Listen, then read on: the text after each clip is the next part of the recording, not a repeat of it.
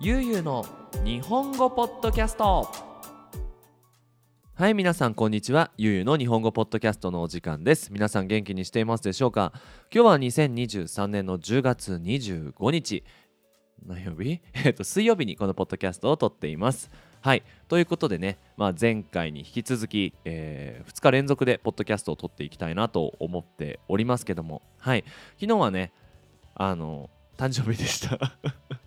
昨日誕生日でした。はい。あの嬉しいことにですね、あのベネズエラの方とパナマの方からあの食べ物のねプレゼントがありまして、ねえーと、ベネズエラの方からはあの朝ごはんのプレゼントがそしてパナマの方からはあのケーキのプレゼントがありましたいや今すごい時代ですよね食べ物が届くんですよでこれどういうことかっていうとあの今ウーバーイーツとかああいうのってありますよね。宅配サービスってやつですよ。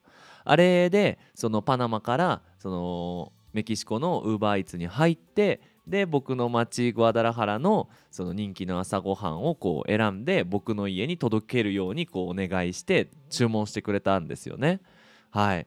あのー、まあ、メキシコの、まあ、グアダラハラの伝統的な朝ごはんが届きまして。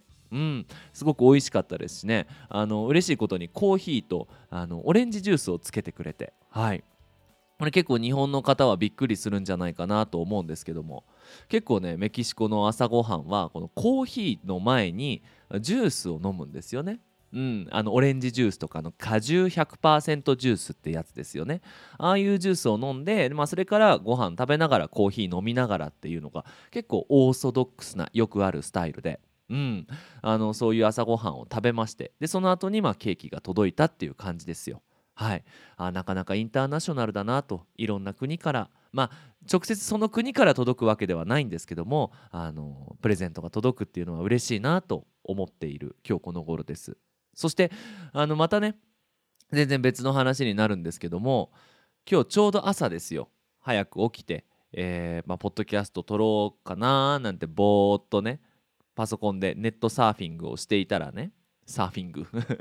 ネットサーフィンをしていたらあの僕の大好きなあの手話っていうマイクを作っている会社の新作マイクがなんと10月の頭に出てたみたいではい。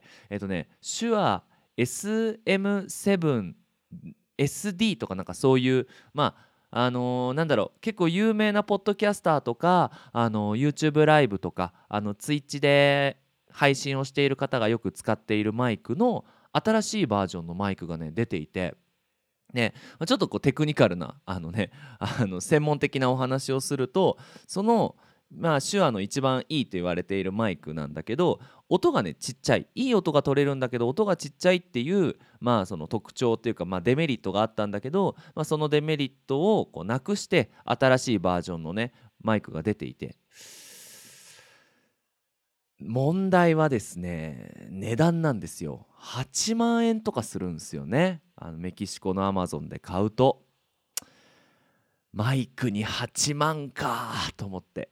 どうしようかな。まあ仕事で使うものだからしっかりお金はかけたいなと思いつつもまあ今あるマイクでも別にポッドキャスト撮れるしな。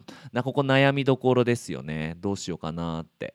うんまあ自分の誕生日これは誕生日プレゼントでこう自分に買えってことなのかななんて勝手に思ったり思わなかったりでも新しいパソコンも買ったしなっていうねあの今日この頃です。はい。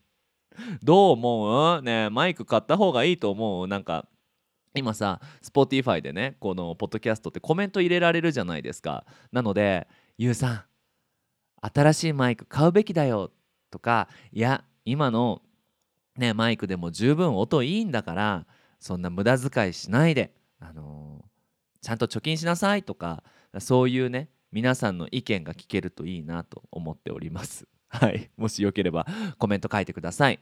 で、えっ、ー、とですね、今日なんですけども、あの僕のことシリーズということで、えーと、ゴキブリハウスから出たゆうゆうくんが、まあ、次の冒険に向かうわけなんですね。それがあの生まれて初めてのルームシェアなんですけども、まあ、やっぱね20代前半ルームシェアやっぱねいろんな思い出がありますよ。うん、なのでまあ皆さんにねそのルームシェアでの思い出をまあ話していこうかなと思います。はい。それではよろしくお願いします。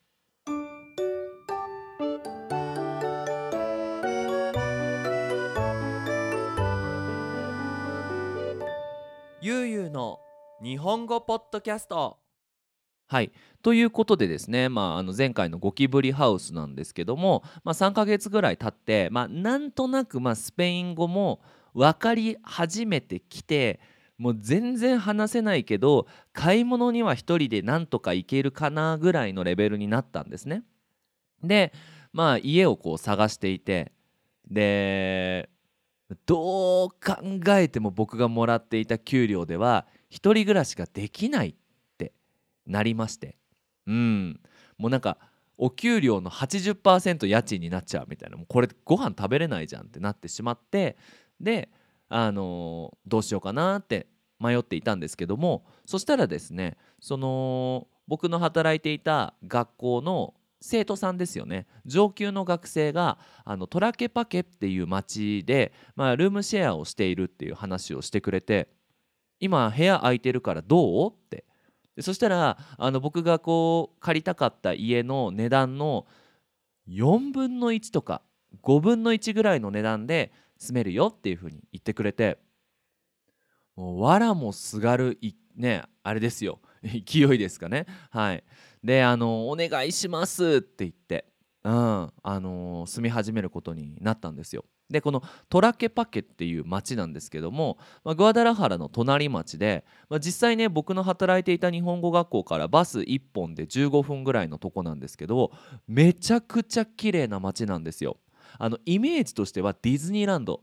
ディズニーランドのなんかこうわかんないけどおしゃれな街並みがあるセクションみたいな。そんなねほんと綺麗なメキシコの古くないこう綺麗なあのお店屋さんとか道もすごいいろんなモニュメントがいっぱいあったりして本当に綺麗なその中心街がある、まあ、街なんですけども、まあ、そこの中心街からも歩いてね10分くらいのめっちゃ超高立地の、うん、あのいい立地のねいいなんていうの場所にあるアパートっていうことでねもうこれ行くしかないと思ってもうお願いしますって言ってであのゴキブリハウスに帰っておばあちゃんにね今までありがとうございましたとあの新しい家が見つかったのであのここ出ますって。本当に今までありがとうございました。また遊びに行きます。まあまた遊びに来ますっていう風に言ってでまあいよいよね引っ越しもしてあの新しいね生活が始まると。であのなんていうのかな。あの集合住宅ってみんな聞いと聞いたことあるかな。あのよく海外ではあるんだけどこう入り口に門があってで守衛さんって言ってこうまあなんていうかな警備員の方がその門をこう毎日守っていてでその門に門をくぐって入るとそのいろんな家がこうある場所があると、まあ、メキシコは結構危ないところなのでそういうねなんかこう入り口にその警備員の人がいるっていうスタイルのそういうなんか集合住宅街が結構人気なんですよ。で僕のそのルームシェアしていたアパートもそんな感じであの集合住宅街の中にあるアパートであのーそのアパートの棟がね1234567棟ぐらいあるのかな？でえっ、とアパートがね4階それぞれのアパートが4階ぐらいあってで1つの棟に2部屋なんだ1階1つのフロアに2アパートしかないんですよ。な普通さこうみんながアパート日本のアパートとか想像すると、ね、マンションとか想像すると、ね、1階には5部屋6部屋ぐらいあってっていうのを想像すると思うんだけどじゃなくて本当に右に1つのアパート左に1つのアパート2階行ったら右に1つのアパート左に1つのアパートっていうスタイルのアパートであの今住んでる家よ家よりも全然広くてねもうリビングもかなり広めのリビングがあって3部屋ですよ。3部屋。3部屋プラスシャワールームが2つトイレが2つキッチンがついていてでまあちょっと小さなんかベランダというかまあベランダっぽいものもあってっていうようなねアパートで。もう最高じゃないですか。で当時その家賃が、えー、と1500ペソだったからどれぐらい ?8 8000 1万2000円ぐらいで住んでいたんですよそこにね。もう最高だと。で何よりもそのメキシコ人の方とその住むわけですよ。今までは同僚と住んでいたのでなんか仕事ともうプライベートももうなんか全部一緒みたいな。うん。でなかなか友達も増えないしっていうのだったんだけどもう全くね新しいお友達ができるぞと。でさその僕がちょうど入った時にその僕の僕にルームシェアを誘ってくれたそのメキシコ人の日本語の学習者男の子男の人がねいてでもう一人僕の隣の部屋にあの女の子が泊まってるよっていう女の子がルームシェアしてるんだよっていう風に言ってくれてね。やっぱ22歳ですよ。男の子ですよ。え？女の子とルームシェアすんの？ちょっと。ちょっと待ってテンション上がってた。うん。そうそう。なんで最高かよと思ってね。うん。いやまあ男というものは女の子が好きなものですよ。はい。ででこうコンコンコンコンってそのねその子がいる部屋をこうノックして。でその僕の男の子の友達がね「あ新しいあのルームシェアする日本人の子来たよ」ってガチャってドア開けてね出てきて。すっごい美人の方でね。あこんな綺麗な方とねめっちゃ優しいメキシコ人の男の子とこルームシェアなんてもう最高だなと思ってね。よろしくお願いします！みたいな。めちゃくちゃもうもう意気揚々と自分の部屋に入っていってなんかドキドキしちゃうなみたいな、うん、なんかねあのー、彼女になったりしちゃうのかなみたいなね。そういう淡い期待を持って。でまあルームシェアが始まるわけですよ。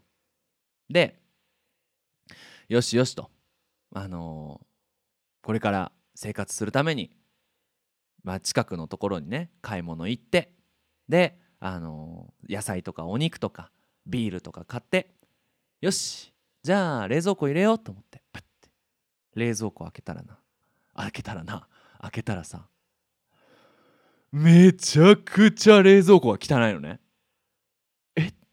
僕結構ゴキブリハウスでその汚いっていうものに対してはその抵抗がついてる。もうどんちょっと汚いぐらいだったら全然気にしないんだけどもうなんか黒い黒いみたいな。冷蔵庫の中黒いみたいになっててえ？っどういうこと？あのもう食べたあのもの多分食べきれなかったお皿とかをラップとかかけないタッパーにも入れないでもお皿のまんまあの冷蔵庫に入れていてであのわかるかな？それも忘れちゃうんだよ。でなんかもうお皿がもう56枚もう食べかけのあるものがこう 入っていてでもうそこにカビが生えてるから真っ黒なのね。では？っどういうこと？みたいな。えみんなどうやって食べてんの？っていう風にね。思ったんですけどあのー、話を聞くと、まあ、その隣に住ん隣の僕の部屋にいる女の子はあの片付けができないタイプの女性であの冷蔵庫にそういうものをいっぱい入れてると。であの僕と一緒に住むねその日本語学の学生は、まあ、基本的に家で食べることはないから冷蔵庫も普段使わないと。うん、っていうのでいきなりもう先制パンチですよ。もうめちゃくちゃこれどうしようと思ってでスペイン語も話せないからなんか食べるとか捨ててもいいっていうのも言えないじゃん。ででもね冷静にゆうゆうくん考えてねいやこれ食べれないよなと思って。もうだってなんかこれは目玉焼きだったのかなみたいな。これはサラダだったのかなみたいな。レタスって黒かったっけなみたいな。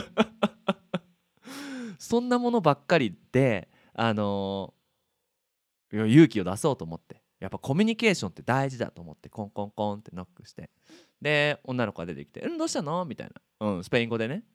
多分僕もスペイン語分かんなかったからそんな感じで「どうしたの?」みたいに出てきてあの冷蔵庫掃除 OK? みたいなこと聞いたら女の子が「おオッケー」みたいななんかなんかめっちゃありがとうめっちゃ助かるわとかじゃなくて「うんオッケー」みたいな感じで言われてまあまあまあまあまあまああの自分のねあの買ったものがあの大事やからと思ってでその冷蔵庫をさ全部出してこう生ゴミを捨ててあのお皿も洗って冷蔵庫一回あのもう全部窓もう全部出して全部拭いてそのなんていうのかな消毒なんかあるんですよ。その悪い雑菌をこう取るみたいなメキシコのこう掃除掃除液みたいなのがあるからその掃除液をこうあれしてきれいにしてで自分のお肉入れてでその女の子に「ごめんごめんあの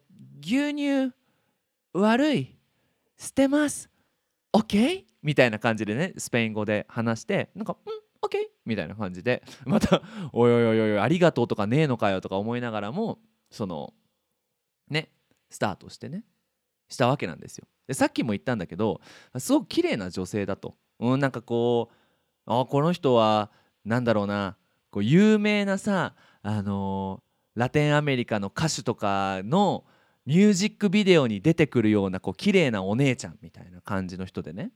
で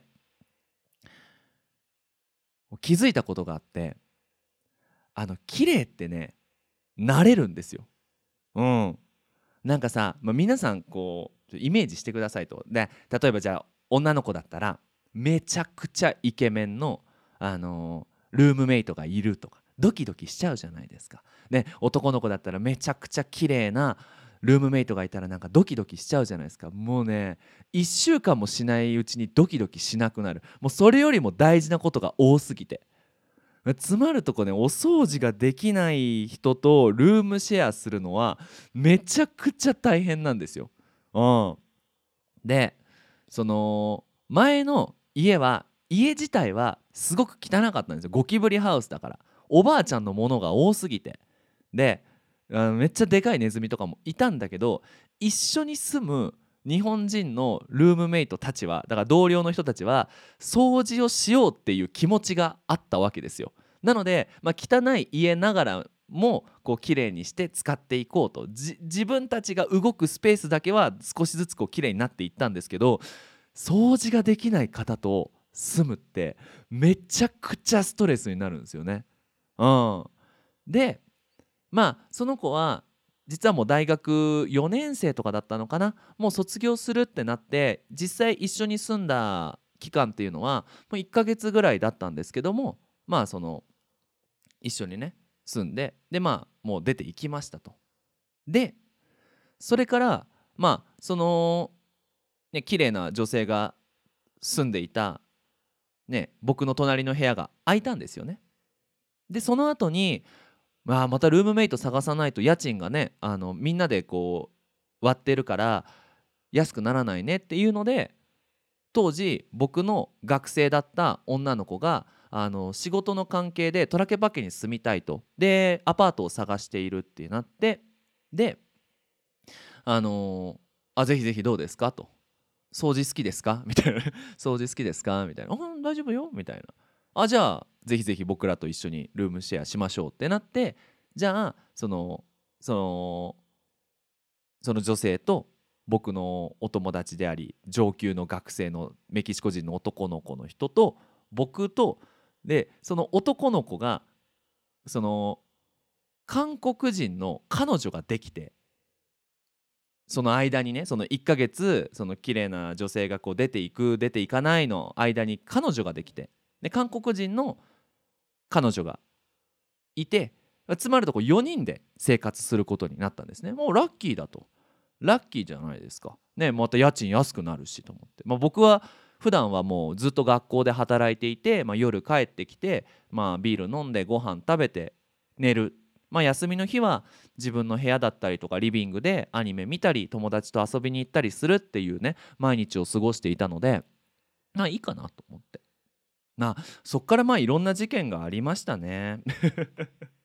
今日はねなので、まあ、ちょっと長くはなるんですけどこの僕のルームシェア時代にあったいろんな事件の数々を、皆さんに紹介したいなと思っております。まあ今思うとね本当にいい思い出ですよ。楽しかったなって思います。ただ戻りたいかって言われたら絶対に戻りたくない。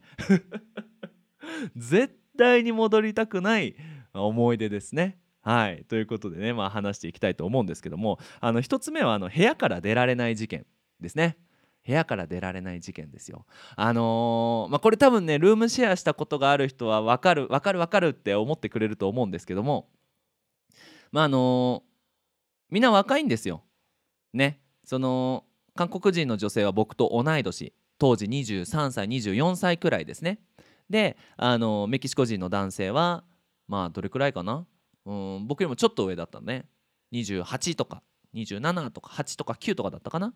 で隣に住んでるまだ新しいメキシコ人の女性はどれぐらいだったかな。うん僕と同じよりもちょっと下だから22とかだったのかな。若いんですよ。で若い男女がですよ。一緒に住んでますと。でその隣に住んでたそのメキシコ人の女の子も彼氏がいるんですよ。である日ですねあのもう帰って仕事疲れたって言って帰って、まあ、部屋で宿題のチェックをしてでまあビール飲みながらやってたんですよ。でそしたらあまりにも疲れてってね眠たくなっちゃってパタンってこう寝ちゃったんですね。だ多分寝たのが11時ぐらいかな。でなんか人の叫び声が聞こえるんですよ。あーみたいな叫び声が聞こえてどうしたの？どうしたの？と思って。でそれで目覚めて大丈夫かな？と思ってパッと立ち上がったらその「あー」っていうのがあのー、ね男の人と女の人が、まあ、楽しんでいらっしゃったわけですよ。でそれが一人だけじゃないんですよ。あれ？と思って。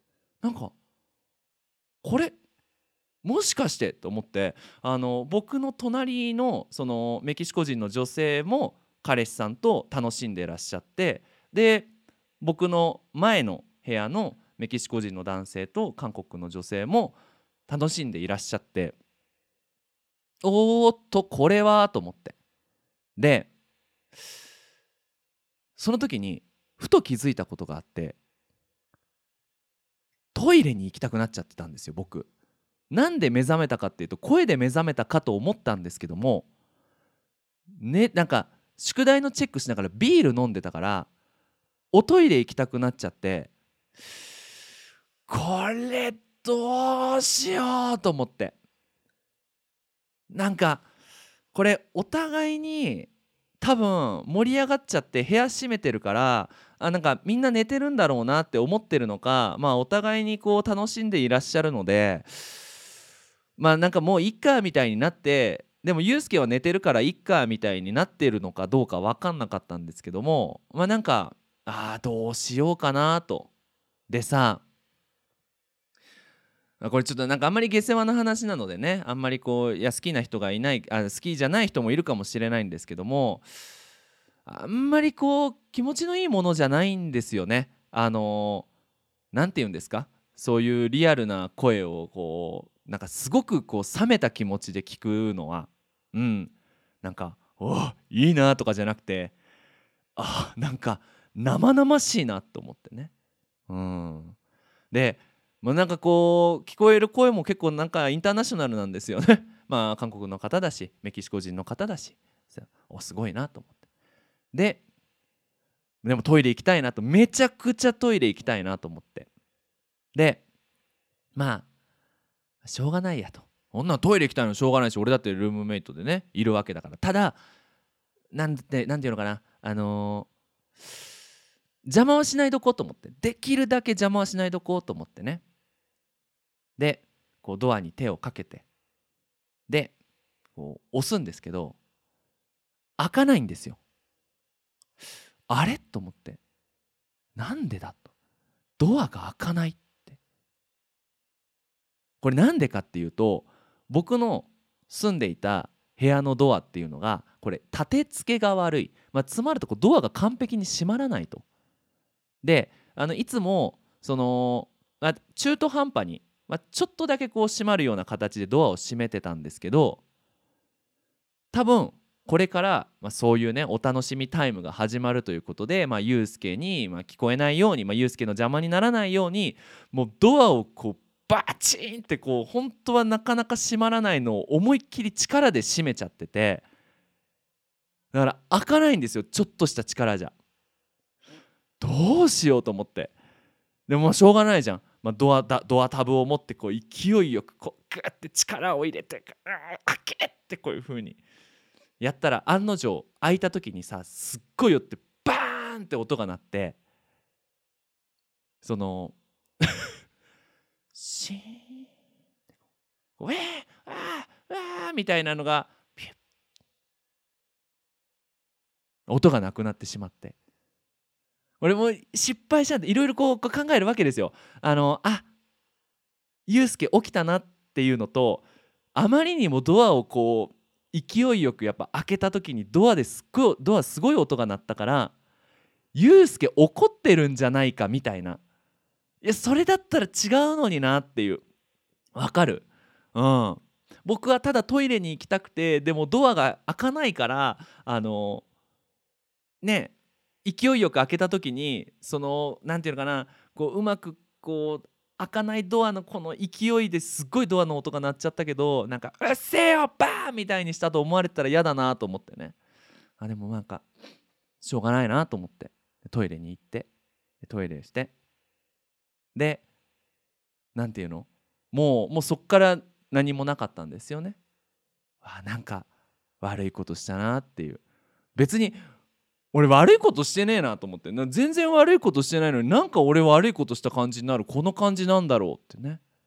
でこれ気まずいんすよね。次の日。まあまあその日はまトイレね行って。まあもう静かになったから水飲んでで寝て。で朝起きて。ね朝ごはんの準備して。やこれから学校行こうってなった時に部屋からね出てきて。いやこれ難しい。こういう時みんなどう言いますかね？なんか昨日は楽しんでたみたいだなおい。みたいな。なんかそういう冗談も言えなかったんでなんかあおはよう。みたいな。なんかすごいこう気まずそうにあおはよう。みたいな。だか昨日はごめんねっていうのも違うじゃん向こうもね。うん。そういうね。そういうことが何回かありましたね。うん。これあの部屋から出られない事件ですね。はい。でまああともう2つ事件があるんですけどあの酔っ払い事件っていうのもあってね。はい。まあこれある日ですよ。あの仕事が終わってでその日はちょっと残業が結構あったので夜のね10時半くらいに、あのー家に帰ることになってね。でまあその当時自転車があったので、まあ、自転車でねあの家に帰って帰ったわけですよ。でまあそのドア、まあ、うちのアパートが2階だったので階段登ってで鍵開けてでこうドアを開けるとですねうちはそのドア開けるともうダイレクトでリビングでそのドアからもうそのキッチンとキッチンの前にあるバーカウンターがあるんですけど、まあ、そこがこう見えるわけですよ。でバーカウンターのところにその僕の隣に住んでいるそのメキシコ人の女性が座っていてですね。でもう普通に座ってるわけですよ。なのでもう普通に言うじゃないですか「あのただいま」って。返事がないんですよ。でその座ってるのが僕に背を向けて、まあ、つまりこう僕はその彼女の、ね、頭とか背中が見えている状態ですよね。でバーカウンターに座ってると。で「あただいま」って言っても返事がないと。あなんか音楽聴いてんのかなと思って。まあいっかと思って。ね。そのドアからリビングに入って自転車を置いて。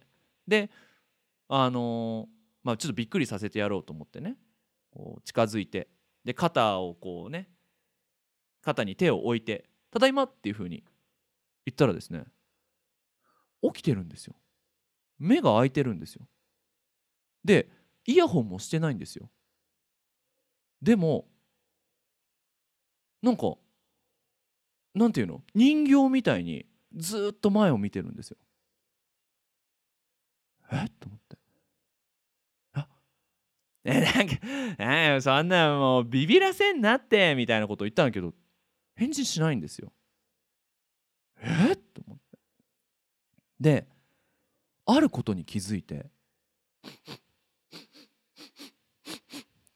めちゃくちゃ臭いんですよ。えっと何の匂いだこれと思ってでふとその彼女のねいるバーカウンターのテレ、ね、テーブルを見たらウォッカが2本空いてるんですよ。ウォッカですよ。2本ですよ。でこういろいろちょっとこううまく考えられなくてしばらくの間こうどういうこと？って彼女は動かない酒臭いえこれもしかしてこれ飲んだ？ってなって。で飲んでたわけですよ。でもう酔っ払いすぎちゃってもう意識がないんですよ。でも倒れてないんですよ。うわっと思って「大丈夫？大丈夫?」っていうふうに肩を揺らしてでこうなんか「ああ」みたいにこうなんか起きたのか起きてないのかとりあえず意識は戻って意識が戻った瞬間にあもうちょここから、まあ、汚い話なんですけども口からベロベロベロベロとこうね出してしまってでうわどうしようと思って。でもう2本飲んでると。であのご飯も食べてないと。だからまあね口からねこう出ちゃったものはそんなにあの汚いものではなかったんですけどもそっから体がねもうガタガタ震え始めてこう、ガタガタガタガタガタって体を動かね分かります？こう震え始めて。でどうしようと思って。僕こんなになんかもう酔っ払っちゃってそういう人見たことなくてすっごい怖くて。ただメキシコじゃないですか。で僕当時まだスペイン語もそんなに話せるわけじゃないからその救急車にどうやって電話していいか分からなくて。でそのその時たまたまルームメイトもいなくてで僕の仲いいそのその当時秘書をやっていたメキシコ人のお友達が近所に住んでるってなって「あそうだ」って「何々ちゃん」にちょっと助け求めようと思って電話して日本語で「何々ちゃんちょっとさルームメイトの子がめちゃくちゃお酒飲んでてもうなんか倒れちゃってやばいんだけど」みたいな。電話したら後ろで「つつつつえ？何?」彼女クラブにいるんですよ「え何聞こえない!」みたいな。あもうこれ今から戻ってくるないなと思って。これ自分で何とかしなきゃいけないと思って。だからとりあえずソファーに寝かせてであのー、水買ってくるからちょっと待っててねって言ってこうもう僕の手はもう汚い状態なんだけどもうパニックだからさ急いでコンビニ行ってお水とこうポカリスエットみたいなこう体にいい飲み物と買ってその飲んでって言ってももう彼女はちゃんとこう考えられてないから飲めないんですよね。そう。だからもう口開けてこうお水口の中に入れてでもダメだって出ちゃうみたいなどうしようみたいなって。で今度そのもう震え始めてしまって。またね寒い寒いって言ってるから部屋から布団持ってってこうかぶせてね。そう。でしばらくこう、まあ、見ててあげたらだいぶこう落ち着いてきてでじゃあもうベッドを連れていけるかなと思って頑張ってこうじゃあベッド行こうって言ってね持ってベッドに寝かせてでそしたらその僕のね僕に電話し僕電話した秘書の女の子がうちは来てくれて「大丈夫だった?」みたいなもうめっちゃテンション高くて一番大変な時は俺だけだったよみたいな。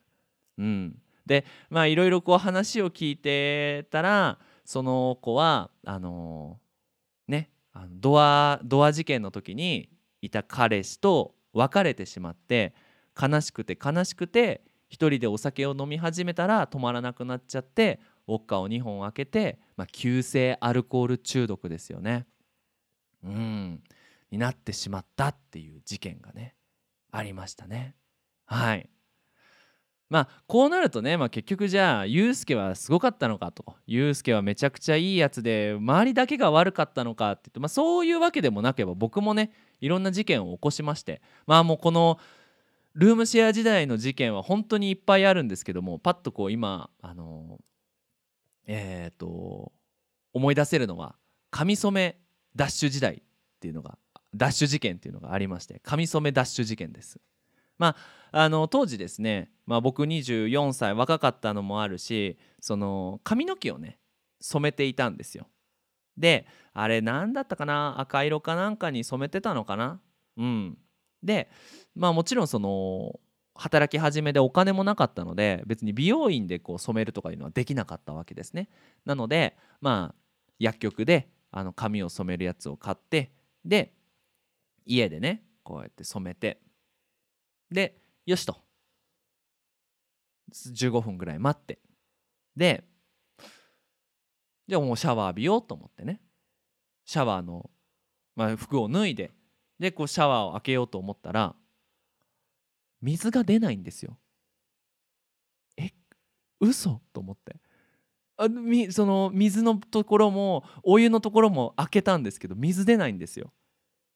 でトイレの水道の蛇口開いても水が出ないんですよ。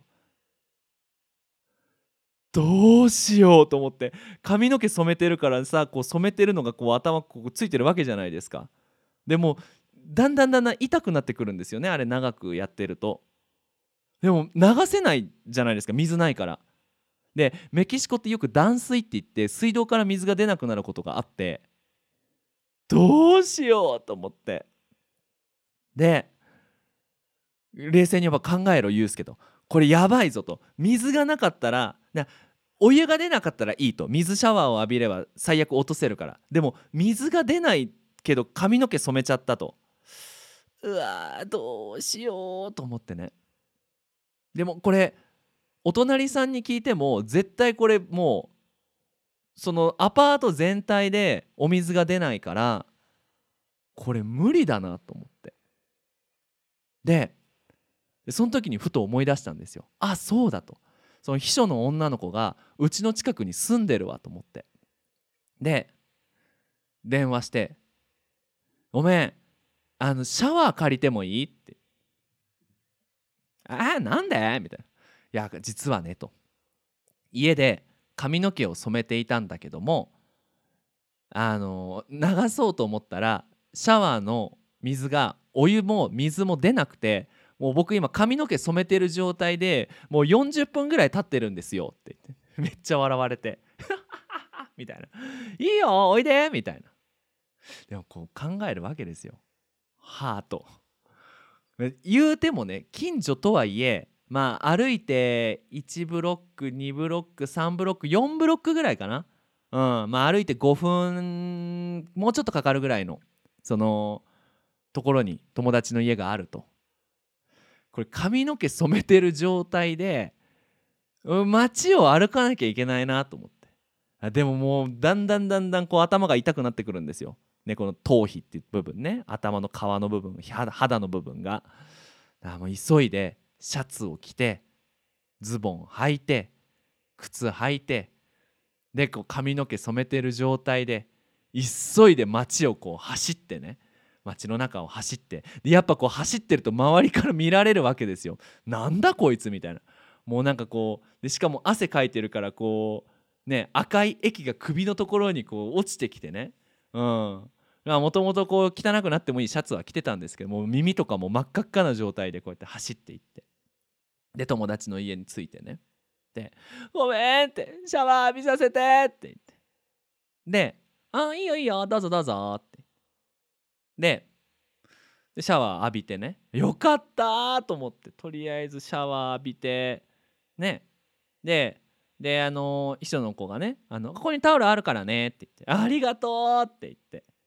で、まあ、もうかなりこびりついてたからさそのね塗料っていうかねあの髪染め粉っていうかあのカラーのやつがね。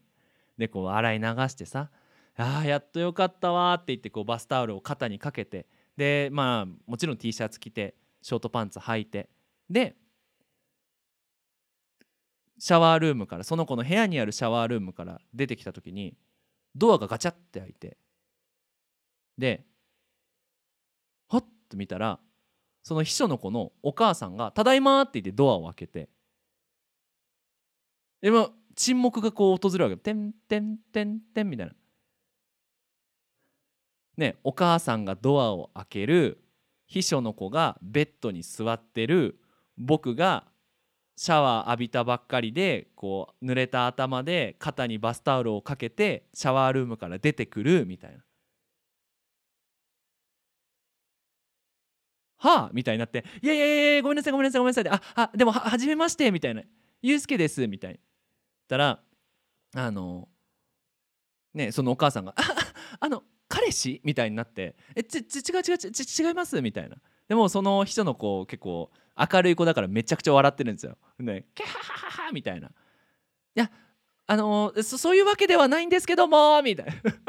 あのこれですねあのかか髪かか髪を染めてあのうちのシャワーがあのえー、と水があれあれでみたいになっちゃってもうめちゃくちゃテンパっちゃってねであのお母さんが「うん?」みたいにもうめちゃくちゃ怪しいじゃないですか考えても見てくださいよこう娘さんこう彼氏がいないっていうのを知っている状態で、ね、家に帰ってドアを開けたらあのシャワーを浴びた男がシャワールームから出てくるわけですよ。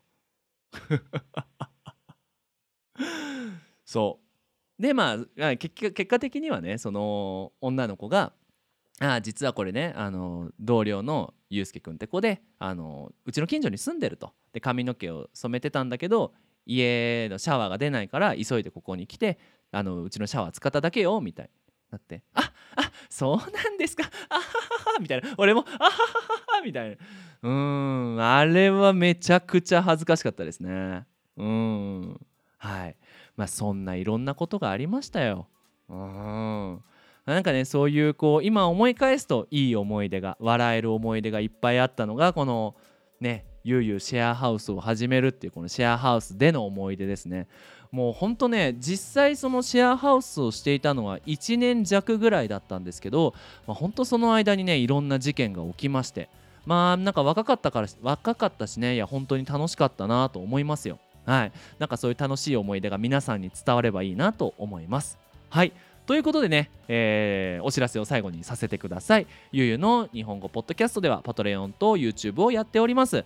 あのね、皆さんぜひあの日本語学校の友達とかあの日本語教師のお友達にあのおすすめしてくれると嬉しいかなと思います。はい。そしてねあのさっきも言ったんですけどもあの Spotify の、えー、このポッドキャストではあのコメントを書くことができますので、まあ、ぜひねこのポッドキャストの感想とかをねあの書いてくれると僕の励み、ね、モチベーションになりますのでぜひぜひよろしくお願いします。ということで皆さん引き続き日本語の勉強頑張ってください。それじゃあまたねバイバイ。